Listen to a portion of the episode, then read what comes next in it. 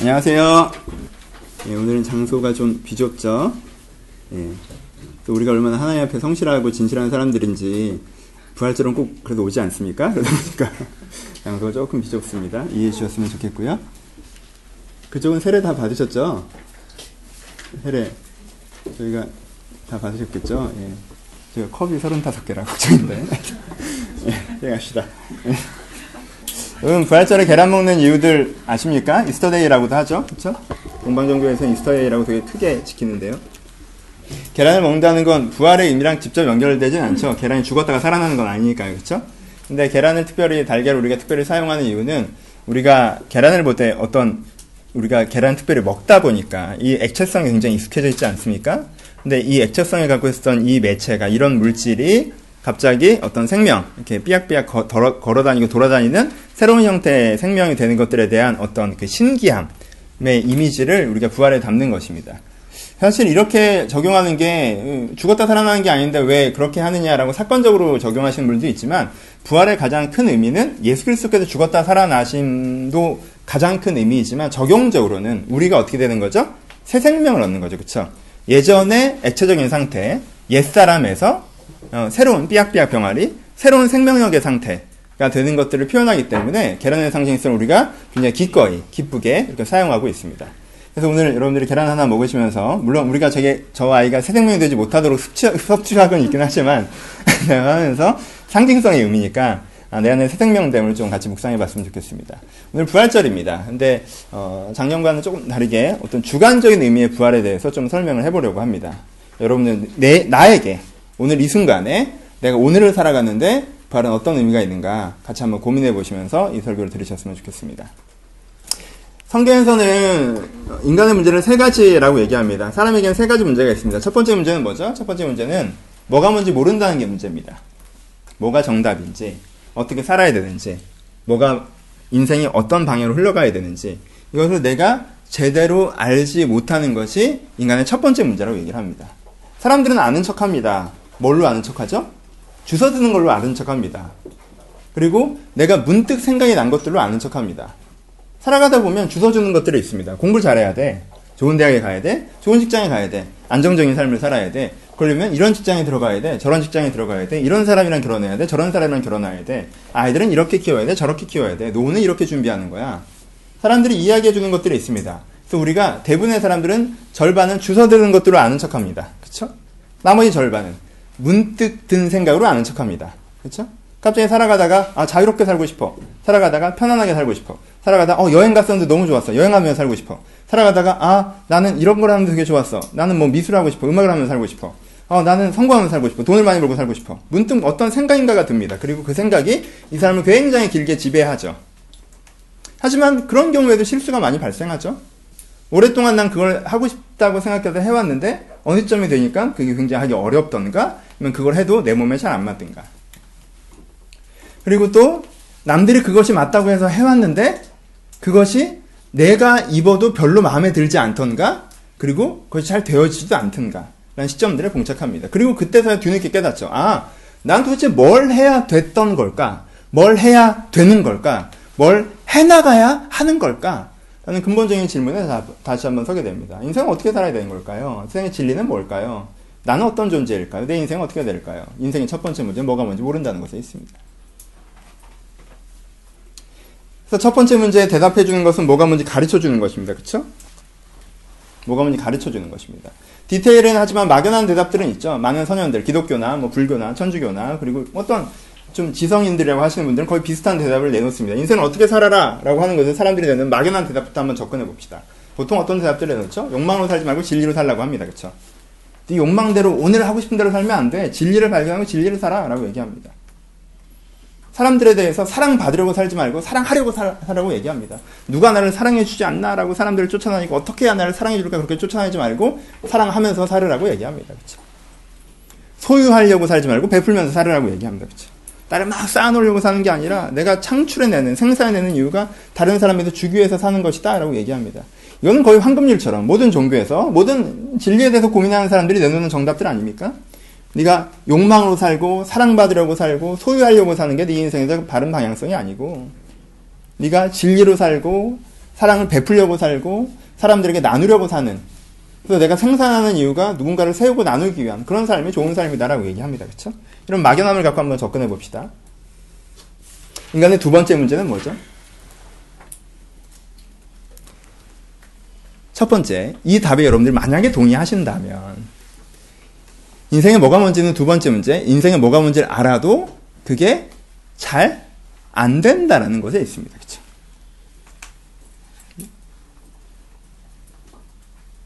만약에 인생의 대의에 진짜 동의해서 내가 욕망이 아니라, 내가 사랑받으려고 사는 것이 아니라, 내가 소유하려고 사는 것이 아니라, 어, 내가 진짜 진리를 추구하고, 사랑하려고 하고, 어, 나누려고 하고 산다라고 칩시다. 그쵸?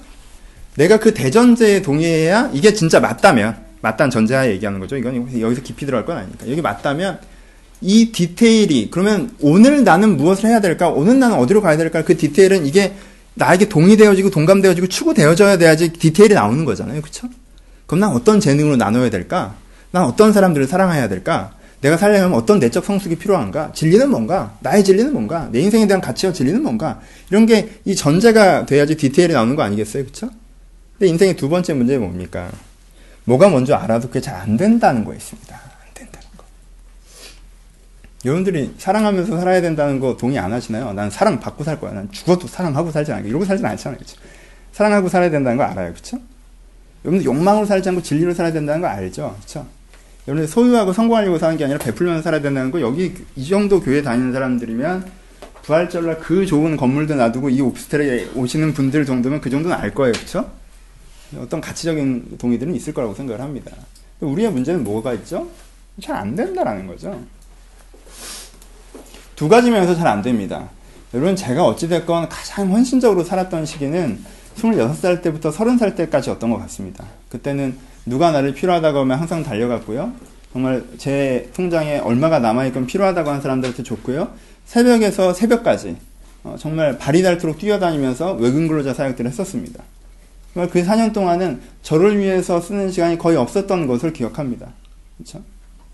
거의 그렇게 이제 살았던 시간인데 사람이 그렇게 한동안 살다 보니까 한동안 4년 동안 그렇게 살다 보니까 제가 제 내면에서 세 가지를 발견했습니다. 첫 번째는 억압된 욕망. 다른 편은 만성적인 분노. 왜요? 나도 쉬고 싶고 편하게 살고 싶고 놀고 싶은데 그 욕망이 계속 억압되어 있으니까. 그렇죠? 억압된 욕망으로 인한 만성적인 분노. 두 번째, 제가 내 내면에서 발견한 건 두 번째는 상처. 나는 도와주려고 했고, 나는 사랑하려고 했는데, 이용당하고, 거절당하고. 그렇죠?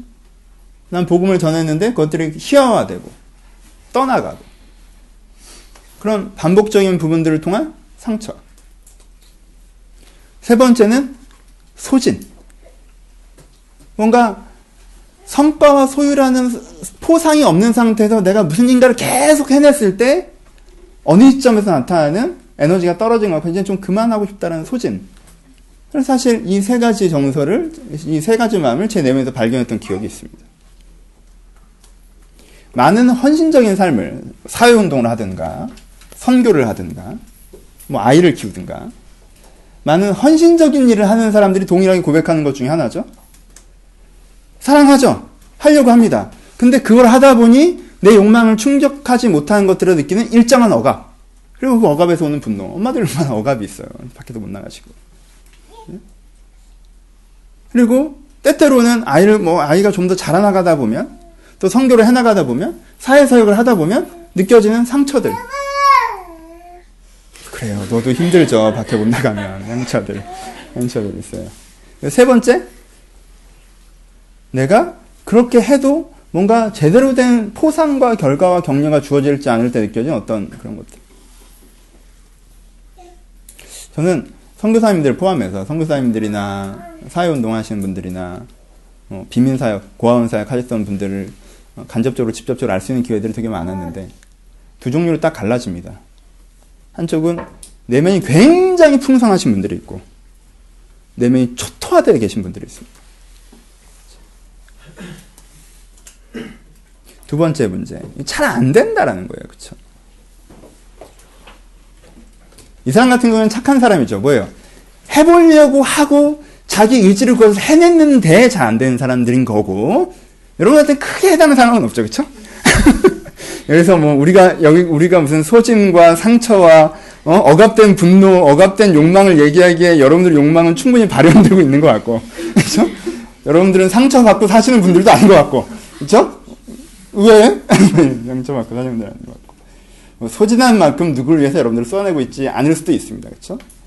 예, 또 하나의 측면. 그럼 그런 그런 경우에는 뭐가 있죠? 맞는 걸 동의해요. 그렇죠? 맞는 걸 동의해. 뭐가 맞는지는 동의하는데 그게 하고 싶지 않은 경우죠. 사랑해야 되지. 아, 그래. 사랑해야 되는데, 오케이. 이렇게 됩니다. 헌신해야 되지. 근데, 오케이. 내 욕망을 절제하고 진리를 추구해야지. 오케이. 근데 뭐, 그렇게까지 하고 싶진 않은데. 그게 맞는 건 아니지만. 좋음이 오름에 우선하는 경우. 그런 경우가 있죠. 뭐, 여기서 어떤 퍼센테이지는 이쪽인 것 같은데. 그런 경우의 문제는 뭐죠? 그런 경우에 앞부분은 억압된 욕망 내면이 더 복잡해요. 그렇죠? 억압된 욕망, 상처 뭐 완전 소진 되게 복잡하죠. 근데 이 사람의 내면은 심플합니다. 뭐예요? 추구하는 거에 의한 만족감과 그렇죠? 여러분 그렇게 살면 만족스럽습니다. 오해하지 마세요. 그렇게 살면 만족스러워요. 만족감과 죄책감. 내가 이렇게 살면 안 되는데 이렇게 사는 게 틀린 건데 이건 아닌데 에서 느껴지는 일정한 죄책감.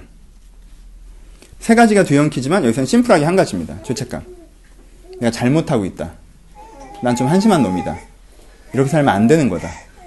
안 되는 걸 난 하고 있다. 맞는 게 뭔지 하는데 하고 싶지 않다. 그리고 되지도 않는다. 라고 생각하는 거에 대한 어떤 자포자기한 심정들 이 있습니다. 이거 인간의 두 번째 문제입니다. 그쵸? 두 번째 문제 케이스 A와 B가 나눠지긴 하지만 기본적으로는 같은 거죠. 케이스 A와 B가 나눠지긴 하지만 이게 안 된다는 거예요. 첫 번째 뭐가 뭔지 잘 모릅니다. 두 번째 잘 안 됩니다. 세 번째 인간의 문제의 세 번째 문제는 무엇입니까? 그렇게 살아가기도 하는데 그렇게 살아갈 때 그렇게 살아갈 때 환경이 제대로 호응해 주지 않는다는 것입니다. 그렇죠? 두 번째, 첫 번째 좀 해당되는 경우기도 하죠. 연계해서 그렇게 살아가는데 환경이 세상은 그렇지 않으니까 그렇죠? 환경이 제대로 호응해 주지 않는 경우 그러니까 세 번째 문제가 됩니다. 이해되시죠? 내가 그리스도의 사람으로 살아갑니다. 하나님의 사람들로 살아가요. 내 안에 하나님께서 refresh한 걸 통해서 소진도 없이 상처도 없이 은혜와 열정으로 살아가요. 그럼 일정한 변화와 결과물들과 갱신이 나타나야 되는 거잖아요. 그쵸?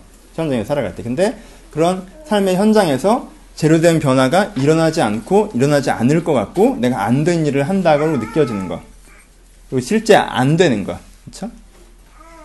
이것이 우리가 인생에 갖고 있는 세 번째 문제예요. 라고 얘기합니다. 뭐가 뭔지 모르고요. 해도 잘 안 되고요. 잘 해낸다 할지라도 결과물들이 잘 없고요. 그렇죠? 이게 인간이 갖고 있는 세 가지 문제입니다. 여러분들은 주로 어디에 해당되십니까? 여기 하나님은 성부와 성자와 성령으로 대답하십니다. 첫 번째, 뭐가 뭔지 모르는 사람에게 성부의 응답이 있습니다. 무엇이죠? 뭐가 맞는지 가르쳐 주는 것입니다. 그렇죠? 진리의 성부, 아버지. 다른 뜻으로 기준. 다른 뜻으로 양육하는 자. 다른 뜻으로 가르치는 자. 뭐가 뭔지 모르는 자가 만나야 되는 하나님은 성부 하나님입니다. 하나님 이게 뭐죠? 라고 얘기했을 때 하나님께서 가르치십니다. 아, 이건 이것이다. 이건 저것이다. 이거 가르치십니다. 그쵸?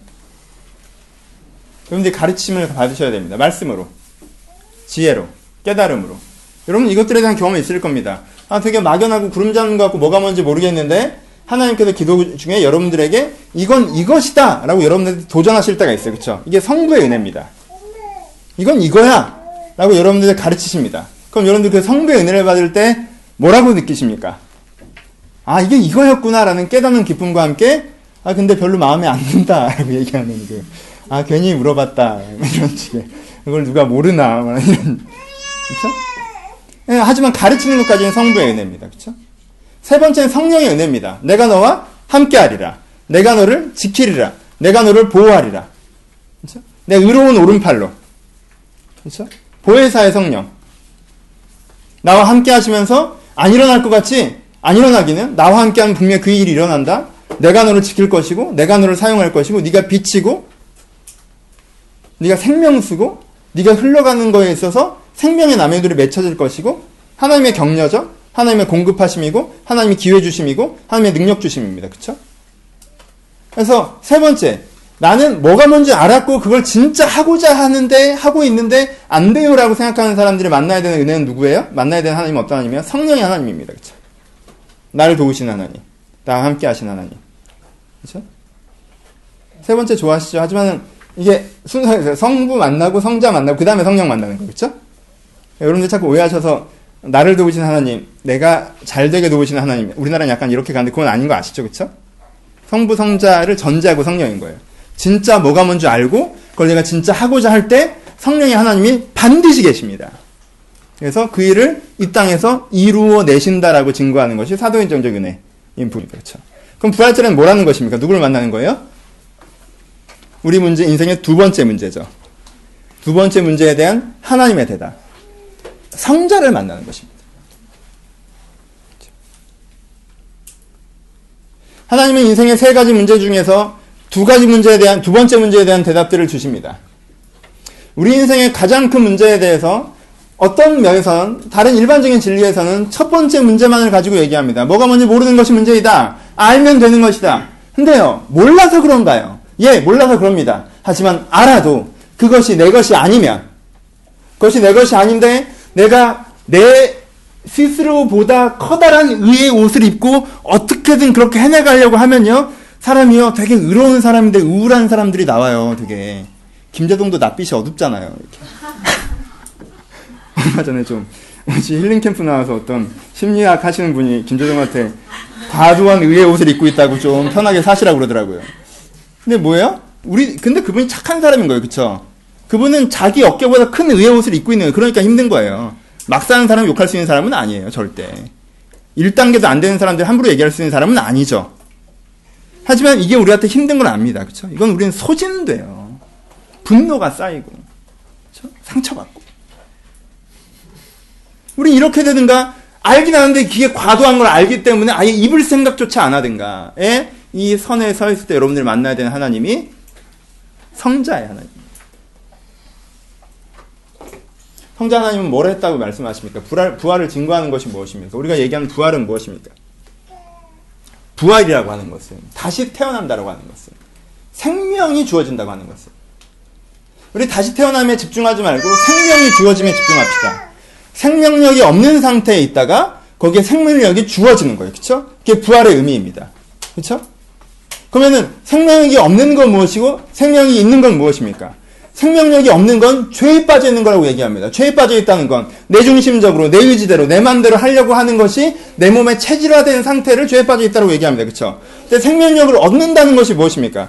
생명을 얻는다는 건 하나님의 뜻이 내 뜻이 되고 하나님의 마음이 내 마음이 돼서 그게 굉장히 기꺼워지고 즐거워진 상태를 이야기하는 것입니다. 그렇죠? 그러니까 26살에 제가 했던 가장 큰 실수는 무엇인가요? 저는 막연한 대의에 동의한 다음에 거기 헌신했습니다. 뭘 신경 쓰지 않고 내가 그 대의가 DNA가 된 사람인지 충분히 고민하지 않고 내가 그만큼 이타적인 사람인지, 그만큼 헌신적인 사람인지, 그만큼 세상이 좋아지는 것으로 만족하는 사람인지, 난 결과에 상관없이 하나님께 쓰임받는 게 좋은 사람인지에 대한 자기 검증과 질문이 충분히 이루어지지 않은 상태에서 나는 진리 위해서 살겠다라는 단순성으로 시작한 것입니다. 나는 그렇게까지 괜찮은 사람이 아닌 것을 염두에 두지 않고, 그러니까 그 과정에 나는 자꾸 소진되죠. 무엇인가를 원하고, 그러니까 상처받고. 내가 원래 원하던 인간적인 욕망은 그대로 남아있기 때문에 억압된 욕망에, 그것이 분노, 만성 불안 같은 걸 표현되고. 근데 예수는 뭘 하신다는 거예요? 여러분들의 이 기본적인 자기중심적인 의지 자체가 하나님의 의지로 변화되게 하시는 죽은 자가 살아나는 죄에서 자유해지는 마른 뼈가 살아나는 새 생명력이 주어지는 것들이 부활이라고 하셨습니다. 그렇게 될 수 있다라고 얘기하시는 거예요. 어떤 사람에게? 예수를 믿는 사람에게. 무슨 뜻이라고 말씀드렸습니까? 반복해서 얘기했죠? 요한일서 할 때. 어떤 사람에게? 예수의 찾아오심. 성찬식에서 얘기하는 세 가지 의미인데. 예수의 찾아오심. 예수께서 이 땅에 육신의 옷을 입고 오셨다라고 얘기하는 예수의 찾아오심을 믿고. 그렇죠? 두 번째, 나를 위해 십자가에서 죽으셨다는 예수의 사랑하심. 하나님이라고 표현합시다. 하나님께서 나를 찾아오시는 분이고 하나님께서 나를 사랑하시는 분이셔서 하나님께서 나를 찾아오시고 사랑하시는 분이라는 걸 내가 믿으면 예수가 이 땅에 오셨고 십자가에 달려 돌아가셨다는 것을 내가 믿으면 내가 부활한다까지. 오케이? 거기서 내가 부활한다까지. 내가 이 두 가지를 믿을 때 예수가 이 땅에 찾아오시고 예수가 이 땅에서 생명 이 땅에서 나를 위해 죽으실 만큼 사랑하신다라는 걸 이 두 가지를 믿으면 예수가 살아났다는 것들에 대한 증거가 내 안에 새로운 생명력이 나타날 수 있다라는 것에 대한 증거가 되는 것입니다. 십자가 부활이 증거라고 하죠. 뭐에 대한 증거인가요? 예수가 하나님의 아들이라는 것에 대한 증거인가요? 예, 뭐 그렇기도 하죠. 하지만 예수가 부활했다는 걸 믿는다는 거, 여러분들이 거기서 동의한다는 건 내가 이 두 가지를 믿을 때 내 안에 그 새로운 생명력이 살아날 수 있다는 걸 믿는 것이 우리가 부활을 믿는다고 얘기하는 것입니다. 그럼 부활을 믿는 건 되게 어려운 거예요. 굉장한 겁니다. 쫄래쫄래 세계 20억 인구가 우 모여가지고 달걀을 깨먹는 걸로 다 할 수 있는 날은 아니에요. 부활을 믿으십니까? 쟤는 믿으니까, 예? 아, 지금 문답한 거죠, 그러니까, 그렇죠? 오늘 세례 받아야 되는데, 부활을 믿습니까? 아, 아. 예, 오늘 은혜로운 세례식이 될 것 같아요. 충분히 놀리세요. 이따 내가 찬물 머리에 얹었을 때 울면 안 되니까. 세례하는 사람이 저렇게 되게 걱정되거든요. 부활을 믿으십니까? 여러분, 여러분들의 부활을 향한 그 강하다란 믿음에 우리 생명력을 줘봅시다. 여러분, 부활을 믿으시죠? 여러분, 부활을 믿으십니다.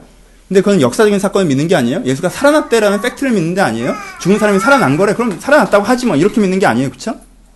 부활을 믿는다는 건 하나님의 찾아오심과 하나님 나를 사랑하심을 내가 믿을 때 내 안에 새로운 생명력의 영향력이, 생명력의 그 흐름이 내 안에서 소생, 다시 흘러나올 수 있다는 걸 믿는 것이 내가 부활을 믿는 것입니다. 그리고 그 부활을 믿음으로 그 생명의 역사를 체험해 오고 있는 사람이 부활절을 즐길 수 있습니다. 오케이? 부활절은 사실 광복절, 3일절 이런 거여야 합니다. 한글날 뭐 이런 거여야 돼요. 한글날 다시 쉬어야 되죠, 그렇죠? 국문과 출신이라 거기에 대한 신념이 있습니다. 맨날 그것 때문에 데모하고 그랬어요. 아무도 관심 없는 데모죠.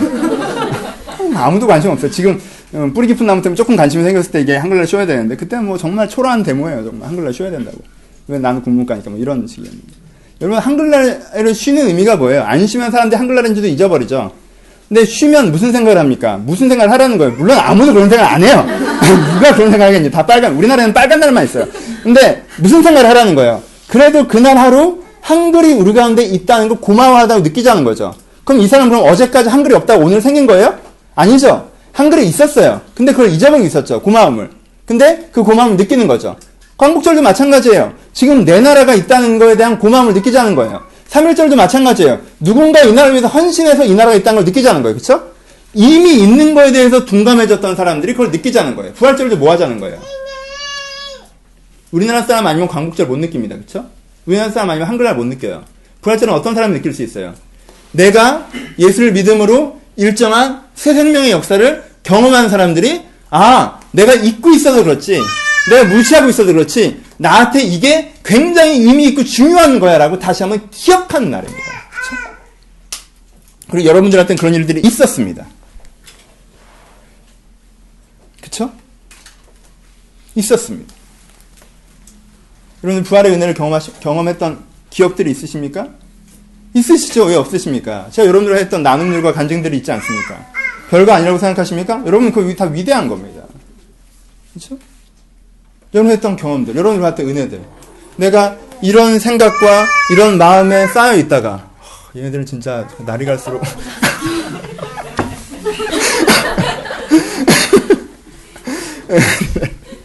아 괜찮아요, 괜찮아요. 네. 우린 이사 갈 거니까 괜찮아요.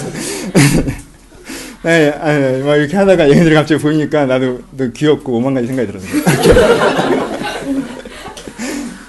여러분들이 있었던 경험들이 있죠, 그쵸? 여러분들 떠올려 보십시오. 여러분들이 하나님에 대해서 A의 마음이었다가, 하나님이 믿기지도 않고, 관심도 없고 별로 희망과 기대도 없다가 하나님에 대한 어떤 열정과 사랑이 생겼던 거. 거기 뭐가 주어진 거예요? 여러분들의 영에 새 생명의 소생의 역사가 주어진 것입니다. 여러분들 여러분들 인생에 부정적이고 여러분 인생에 포기하고 여러분 인생에 하나님의 생각들을 하지 않다가 내 인생에 대한 하나님의 섭리를 신뢰하게 되는 거, 하나님의 은혜를 기대하게 되는 거, 하나님을 초대하게 되는 거, 그게 다 뭐예요? 부활의 역사입니다. 여러분들 누군가의 관계 속에서 상처받고, 누군가에서 우울하고, 누군가의 관계에서 답답하다, 거기서 하나님께 다시 한번 내 마음을 만지셔서 내 마음이 풀어지고, 내 정서가 회복되고, 내 정서가 하나님께 일하신 것을 경험하는, 그것 부활의 역사입니다. 하나님은 분명 여러분들의 심령, 영혼 가운데, 여러분들의 관계 가운데, 여러분들의 삶의 현장 가운데 분명히 부활의 역사들을 일으키셨고 일으키도 계시고 일으키실 것입니다. 내가 하나님께서 찾아오시고 하나님께서 나를 사랑하신다는 걸 믿을 때 현재의 나는 이기적이고 현재의 나는 자기중심적이고 현재의 나는 욕망의 사람인데 당위로 사랑해야 되기 때문에 억지로 하는 것이 아니라 하나님이 정말 나를 찾아와서 정말 나를 사랑해 준다라는 그 교감 가운데 내가 사랑하고자 하는 마음과 내가 진리를 추구하고자 하는 마음과 내가 나누며 살고 싶어 하는 마음 그 마음으로 변화되어져 나가는 것. 그렇죠? 그 내적 변화가 있는 것. 그것이 여러분들이 받은 새 생명의 은혜, 부활의 은혜입니다. 여러분들 부활절은요, 거의 감사하는 날입니다. 그렇죠? 부활을 뭐 새로 깨닫고 매번 어떻게 새로 깨닫고 부활은 내게 이미 있는 그 은혜에 감사하는 날이에요. 그냥 기억하십시오. 평소에는 그것들을 기억하지 못하고 감사하지 못했죠? 하지만 부활절을 기억하는 것입니다. 부활절에 감사하는 것이에요. 성탄절은 예수님의 오심 자체에 대한 것이라면 부활절은 예수님께서 나에게 어떤 분이신가에 대한 것입니다. 당신이 나에게 이런 분이었습니다 라고 감사하는 것입니다. 그래서 사실은 성탄절보다 더 깊게 예수의 생일과 같은 의미가 있는 것입니다. 그렇죠? 그래서 이날은 예수님에게 당신 나에게 이런 분이었다라고 내가 기억하고 감사하는 날입니다. 내가 이 사람의 소중함을 모르고 있었다가 이 사람의 생일이 되면 아 그래 생일 축하한다. 네가 있어도 되게 기뻐라고 얘기해 줄 수 있는 것처럼. 그렇죠? 평소에는 당연하게 생각했다가 그래 네가 360일 나한테 있었고 내가 때때로 네가 나랑 함께 있는 것이 큰 의미가 없는 것처럼 느낄 때도 있었지만 사실 그게 나한테 큰 의미야라고 다시 한번 기억하고 고백하는 것이 부활의 의미입니다. 그러니까 여러분들은 부활절에 부활의 온전한 믿음까지 이르지 못한 것들에 대한 회개와 부활의 의미를 다시 한번 깨닫는 결단보다는 이미 우리 안에 있는 부활을 기뻐하고 소중히 여기며 감사하는 날로 나가야 하는 것입니다. 그리고 그 감사가 어디까지 연결돼야 되겠습니까? 그 감사가 여러분들이 지금 부활이 필요한 그곳에 새 생명이 있을 수 있다라는 기대로까지 나아가야 하는 것입니다. 여러분 지금 어느 부분에 부활이 필요하십니까? 여러분 인생에 죽어 있는 부분은 어디입니까? 여러분 인생에 메말라 있는 부분은 어디입니까? 그 죽어 있고 메말라져 있음에도 불구하고 내가 그것들을 당연시하고 포기하고 그 메마름 상태로 내가 여기서 어떤 일이 벌어져야 되는지 건지도 알고 어떻게 돼야 되는 건지도 알긴 하는데 아 그게 안 돼요 라고 그저 방치해놨던 그 부분들이 어디입니까? 여러분 그 부분들에 대해서 새 소망을 가십시오. 그 부분에도 새 생명의 역사가 일어날 수가 있습니다. 여러분들 미래에 대해서 어두우십니까? 미래를 생각하면 암담하십니까? 미래에 별로 특별한 일이 일어나지 않을 것 같고 뻔한 인생을 살 것 같고 내 인생은 그저 그런 거 가지고 그래 이미 어떻게 살아야 되는지는 알겠지만 내 인생 이렇게 살지 못할 것 같아서 어떤 일정한 죄책이나 그걸 어떻게든 살아내려고 하는 가운데 쇠진 가운데 소진 가운데 있으십니까? 여러분 거기서 부활의 역사를 기대하십시오. 하나님 내 인생의 미래 가운데 주님께 일하실 것을 신뢰합니다. 새로운 인생에 있는 것들을 기대합니다. 하나님께서 원하시는 그 인생이 있고 내가 그 인생을 살아낼 수 있는 것을 믿습니다. 그 믿음이 내 안의 소망으로, 내 안의 기대로, 내 안의 기쁨으로 회복되는 내 마음을 바꾸시는 그 그리스도의 은혜를 또한 신뢰합니다. 여러분들 미래에 대해 부활의 역사를 경험하십시오. 여러분들 관계에 대해 부활의 역사를 경험하십시오. 부활에 감사하시면서 지금 부활이 일어날 수 있다는 걸 신뢰하고 기대하십시오. 내 관계가 어떻게 어그러져 있고, 내 관계가 어떻게 산만해져 있고, 이 관계가 너무 오래 묵은 관계여서 당연하게 이렇게 방치되어 있다면, 여기도 그 부활의 역사가 일어날 수 있다는 걸 기대하고 소망해 보십시오. 내가 그 영역에 하나님이 살아계시고, 그 영역에 하나님께 나를 사랑하심으로 찾아오심을 믿을 수만 있다면, 그 영역에서 부활의 능력이 일어날 것입니다. 그리고 그 믿음의 신뢰는 이제까지 여러분들이 크고 작게 경험했던 그 여러분들의 인생에 이미 보여주신 그 부활의 은혜가 여러분들의 믿음이 되어야 됩니다. 그리고 또 하나 예수님께서 이미 2000년 전에 부활하심으로 말미암아 지금 그 하나님이 나에게 바로 그런 분이신 것을 믿음으로 내가 이해해야 됩니다. 그 부활의 역사가 우리한테 필요한 것입니다. 이것이 부활절입니다. 그래서 기쁜 날입니다. 그래서 계란을 까먹는 것입니다. 부활절에 성찬식을 한다는 걸 되게 의아하게 생각하시는 분들도 있습니다. 성찬식은 좀 예수님께서 죽으신 거니까 이렇게 아 죄송하고 예수님 피 예수님 살 아, 너무 예수님께서 죽으셨 아 너무 죄송해요 막뭐 이것도 필요합니다 여러분. 그 십자가의 의미는 너무나도 다면적이고 너무나도 깊어서요. 때때로는 전, 저도 그런 슬픔의 성찬식을 여러분들에게 요구할 때가 있을 수 있습니다. 근데 오늘은 좀 다른 측면으로 갑니다. 오늘의 성찬식은 부활의 성찬식입니다 성찬식은 세 가지 의미가 담겨 있습니다 예수님과 살과 피 예수님께서 인간으로 예수님께서 이 땅에 우리를 찾아오셨다는 의미입니다 그렇죠 예수님께 지금도 여러분들을 찾아오시는 분이란 하나님은 거 위에 계신 분이 아니라 나를 찾아오시는 분이라는 증거를 담는 것이 예수님의 살과 피의 첫 번째 의미입니다. 예수님의 살과 피의 두 번째 의미. 그분이 찢기시고 피 흘릴 정도로 우리를 아끼신다라는 의미입니다. 그렇죠? 나는 하나님은 지금 나를 찾아오시고 나를 너무나 아끼시는 거예요. 여러분들이 어떻게 살은 거랑 전혀 상관없어요. 그런 건 전혀 상관없이 여러분 지금 어떻게 느끼건 어떻게 살았건 어떤 환경에 있건 상관없이 예수님께서 하나님께 나를 아끼신다라는 고백이 이 성찬식에 담겨 있습니다. 세 번째, 이것은 우리의 음료요, 우리의 양식이라고 얘기합니다. 무슨 뜻이에요? 이것으로 말미암아 내가 새롭게 살아나게 된다라는 것을 의미합니다. 이것으로 말미암아 내가 새롭게 살아가게 된다는 것을 의미합니다. 생찬식의 세 번째 의미는 예수님께서 찾아오시고 예수님께서 사랑, 나를 사랑하심을 내가 믿을 때 이것이 나에게 양식이 되어서 내가 새 생명으로 살게 하는 에너지가 된다는 의미 성찬식의 세 번째 의미입니다. 그래서 부활절로 성찬식을 합니다. 저는 이 기쁨의 고백이 여러분한테 있었으면 좋겠습니다. 물론 그분이 얼마나 어렵게 얼마나 고통 중에 이것을 지셨는가 또 우리가 고민해야 됩니다. 제가 올해는 성금요일을 그냥 지난 것들은 약간 죄송함이 있습니다. 내년은 꼭 기도회라도 할 예정입니다. 하지만 이 부활의 날에 이세 가지 의미 하나님께 나에게 이런 분이시라는 그 의미의 고백을 담아 여러분들에게 떡과 포도주를 마신다면 떡과 포도주가 무슨 의미가 있어서가 아니라 이거 뚜레쥬르에서 사봤어요. 큰 의미는 없어요. 하나는 이마트에서 샀고 근데 그 행동에 여러분들이 그 고백을 담는다면 그 행동에 여러분 그 고백을 담는다면 그 고백을 들으시는 살아계시는 성령께서 여러분 마음 가운데 부활의 은혜를 주실 것입니다. 오늘은 좀 구체적으로 합시다. 오늘 좀 희망을 갖고 합시다. 주님, 제 이런 부분에 부활이 일어나기를 바랍니다. 이 부분이 내가 죽어 있습니다. 마른 뼈 같습니다.